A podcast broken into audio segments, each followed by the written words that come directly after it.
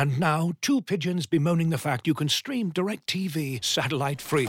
Hey, Frank, a little birdie told me you don't need a satellite dish to get DirecTV. What's little birdie? Was it Jimmy the Sparrow? It's a figure of speech. Point is, you can stream DirecTV over the internet now. Oh, sure. Next, you're going to tell me those big birds are made of metal and filled with people, right?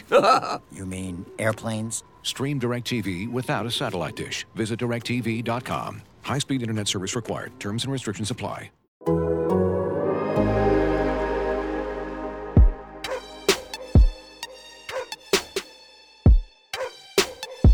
is the Civilized Barking Podcast with Zac Jackson.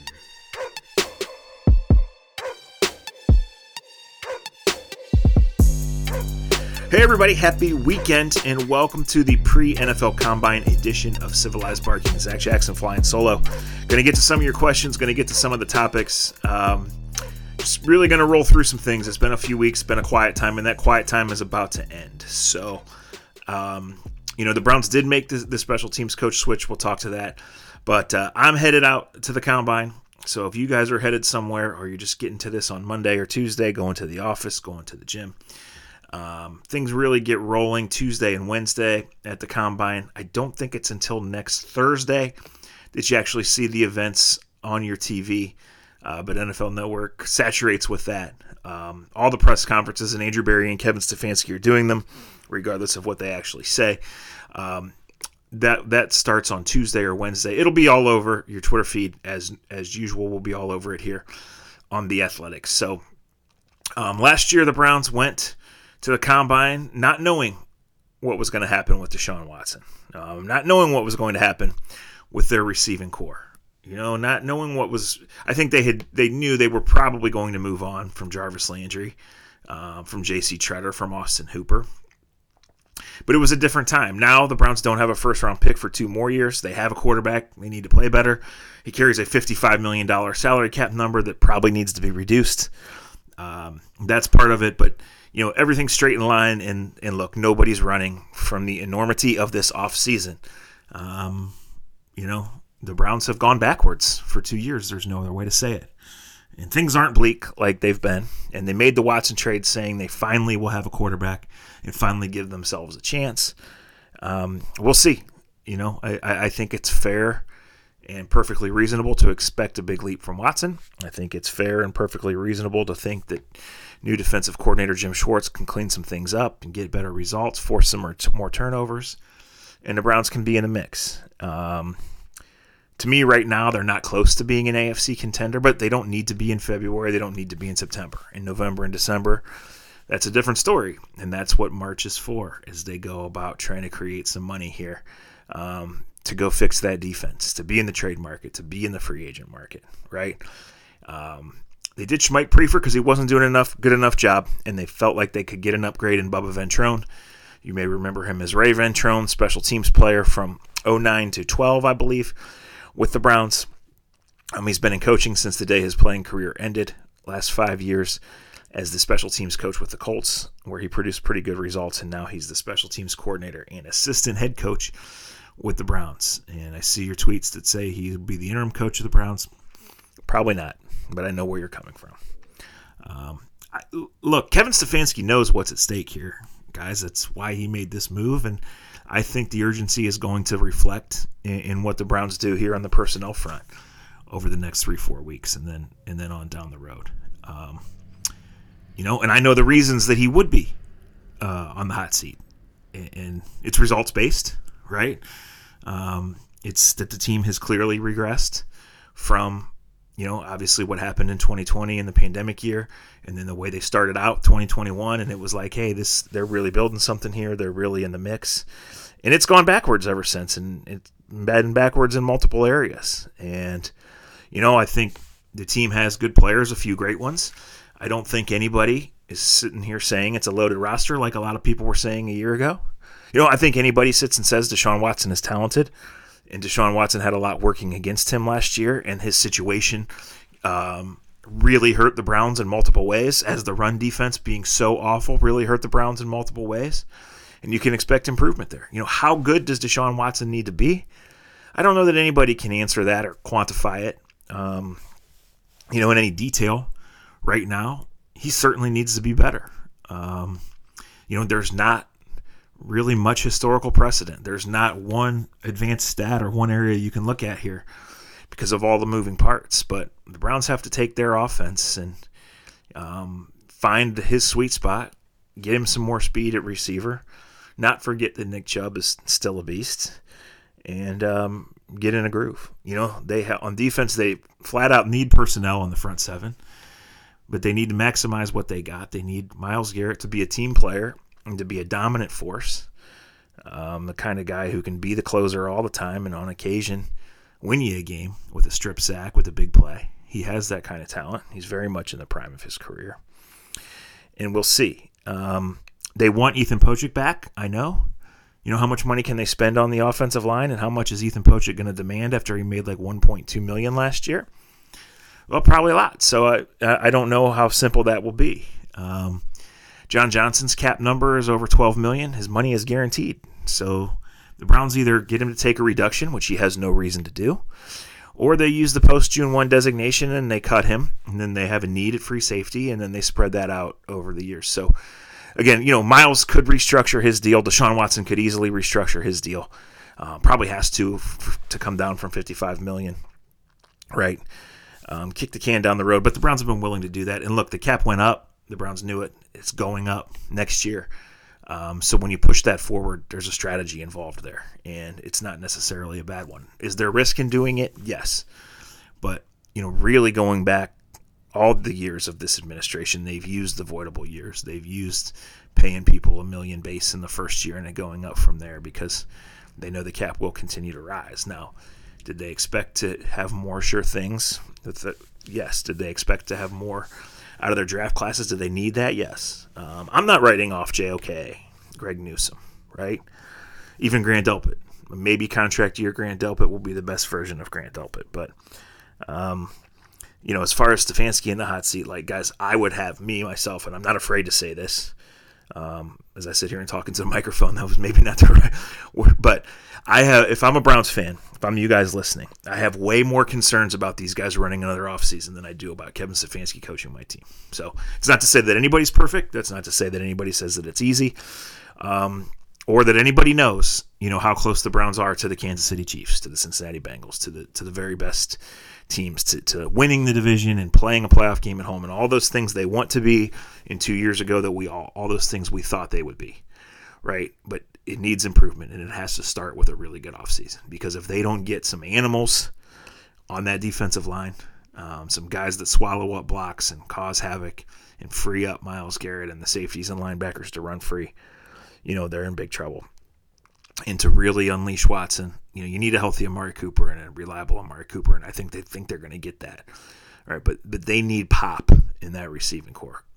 Peoples Jones had a great year, and this is not even talk about him. He he is a contested catch, big body wide receiver. They don't have guys that run by people. You know, they've put in the little guys for the quick misdirection stuff, but they need somebody that's flat out scary with the speed and with the quick switch stuff. Not only for the occasional bubble screen and end around, but like when was when Watson breaks off, you know, breaks out of the pocket and is improvising. You know, they really like David Njoku's fit, obviously, with with Watson. And, you know, not only just dumping him the ball and letting him work, but thinking he runs his route, it's not there, or he's not there now he breaks off and, and he's bigger and faster than a lot of the linebackers covering him. You know, they want the receiver version of that who can just give headaches. And occasionally Deshaun can just float it out there and go get it. So whether that's via trade, Hollywood Brown, um, a weak free agent class, Parris Campbell, Mecole Hardman, you know, or the draft, um, we will see. They need at least two starters on the defensive line. Uh, Alex Wright probably not ready to start. I don't know. We'll see. You know, is Jordan Elliott a starting quality defensive tackle? Yeah, I don't know. Uh, Taven Bryan probably won't be back. Is Perrion Winfrey going to be on the team? I don't know. I don't think the Browns know. Um, we'll see. So um, the player acquisition's been really bad, and the player development's been really bad too. And so Jim Schwartz and Bubba Ventrone, um, mostly Schwartz, has his work cut out for him there. And you know they've paid this offensive line even before po- Pocic gets his. They've paid this offensive line to be a dominant group, and in 2020 it was. Um, it hasn't been a dominant group. They need a healthy Wyatt Teller. They need a healthy Jack Conklin, who they reinvested in. You know, they need these guys, and I, I do I do believe the offensive line as far as the timing with Watson and how he wants to play and the things they're asked to do. Look, Bill Bill Callahan can teach any system. Um, I just thought in general, and this is probably why Priefer and Woods both got fired. Like, for as much of a mess as the organization has always been, and as much of a mess as the offense was with all the turmoil and uncertainty of last year, the continuity of having a third year with the roster, with the position coaches, with all that, that's supposed to show up, and it didn't. The Browns were not a good team last year, right? And so, you know, in their evaluations here, and and I can see it one way and you can see it the other, and we'll see. But it's more important that the coaches and the guys in charge get on the same page with this. They have to have really honest evaluations of, of what they have. You know, not only in how to maximize it, but you know, say you only get two big expenditures here. Where do you really need it the most? You know, what's that guy's makeup that comes in? This this locker room needs leadership.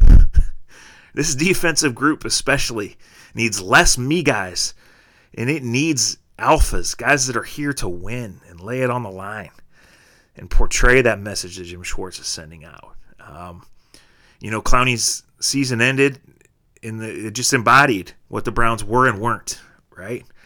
Um, and it's a, it's a shame, you know. So um, I, I just was actually chuckling this week, like you guys care about who the darn special teams coach is. That doesn't happen in every city. I want you guys. I want to cover a normal football team, but I want you guys to have a winner. I want you guys to be excited about the Browns and be proud of the Browns and have a home playoff game and go into drafts and free agency thinking that you're going to get good players, right?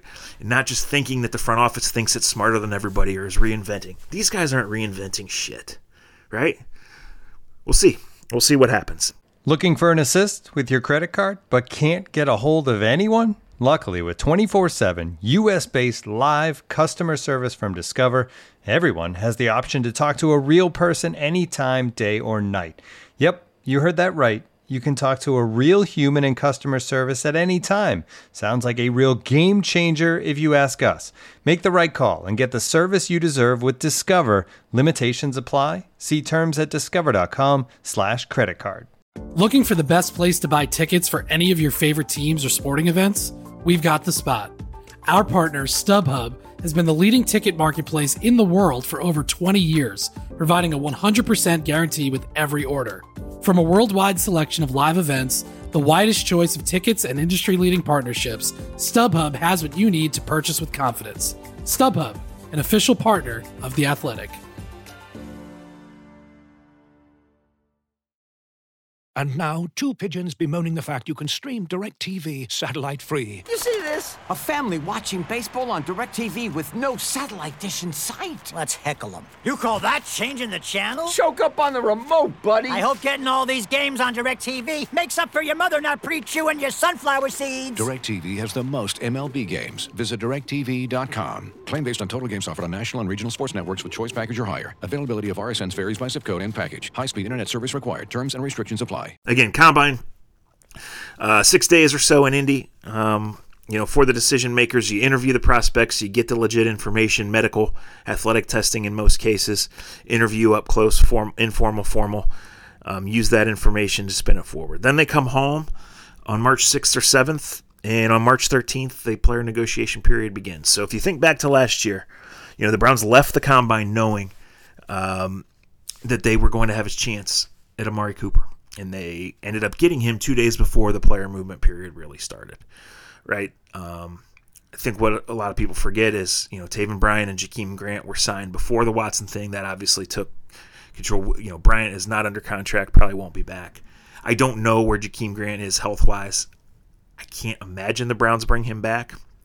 Maybe they redo the deal and give him a shot. I don't know. We'll see. Um, we will see. You know how all that goes. I, I, you know, there could always be a surprise cutter trade because this, that's this league. But you know, the Browns spent so much money locking guys up last year. They don't have a bunch of free agents like we expect Clowney to not be back. We expect Kareem Hunt. to not be back. Greedy Williams couldn't even get a helmet for a game last year. Like we expect him to not be back. Ronnie Harrison picking up 15 yard penalties. We expect him to not be back. So, um, you know, can the Browns get Daron Payne? Can the Browns get DeForest Buckner? Will Khalil Mack become available? Those are all maybes right now. And at the combine, um, it's on Andrew Berry and, and the guys in charge to to do some digging and find that out with their peers, with the agents.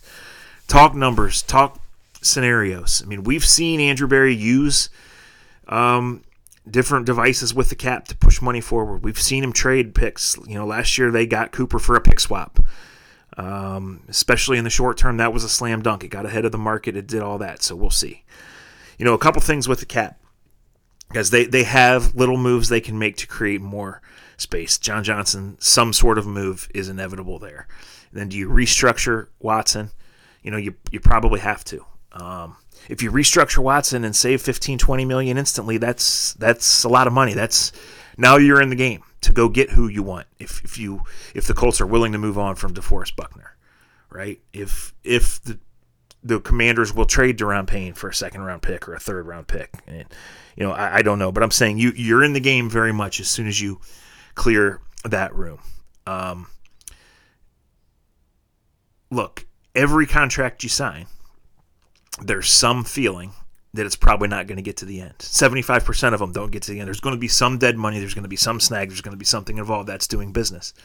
You know, as I already mentioned, you confidently push the money forward because you know the cap's going to rise, because you always feel like the roster is going to evolve and your needs are going to evolve.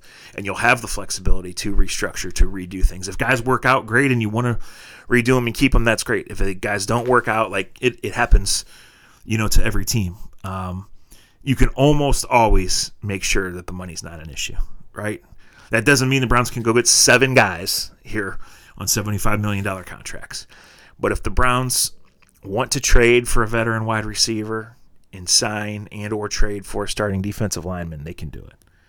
You know, if they need to give resources to get a defensive tackle who's going to make the defense better, or the defensive end who can move inside on pass downs and, and really – you know, be what they wanted Clowney to be and what Clowney was 50% of the time. You know, they can do it. Um, what are they going to do at linebacker? I don't know. What are they going to do at safety if Johnson has to be cut? You know, I don't know. Um,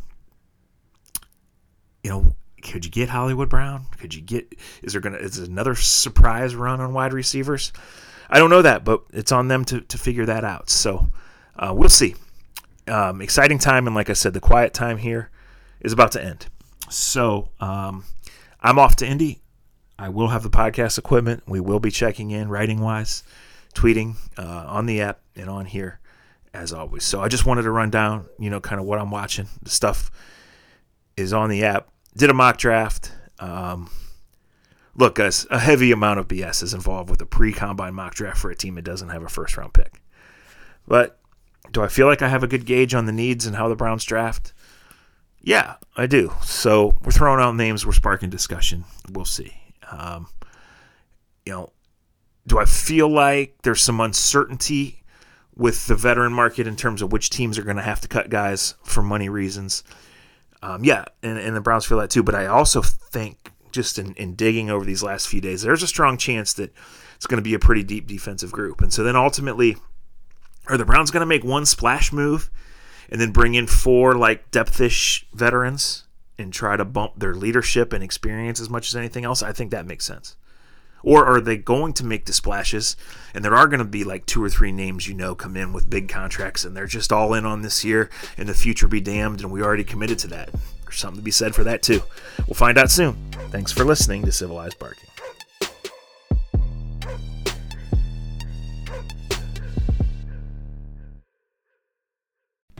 As you've probably heard by now, we've teamed up with BetMGM this season. We'll be using BetMGM lines to make all of our picks, and we'll have special offers for our listeners each week. If you haven't signed up for BetMGM yet, use bonus code The Athletic, and you'll get a one-year subscription to The Athletic plus up to a $1,500 first bet offer on your first wager with BetMGM. Here's how it works.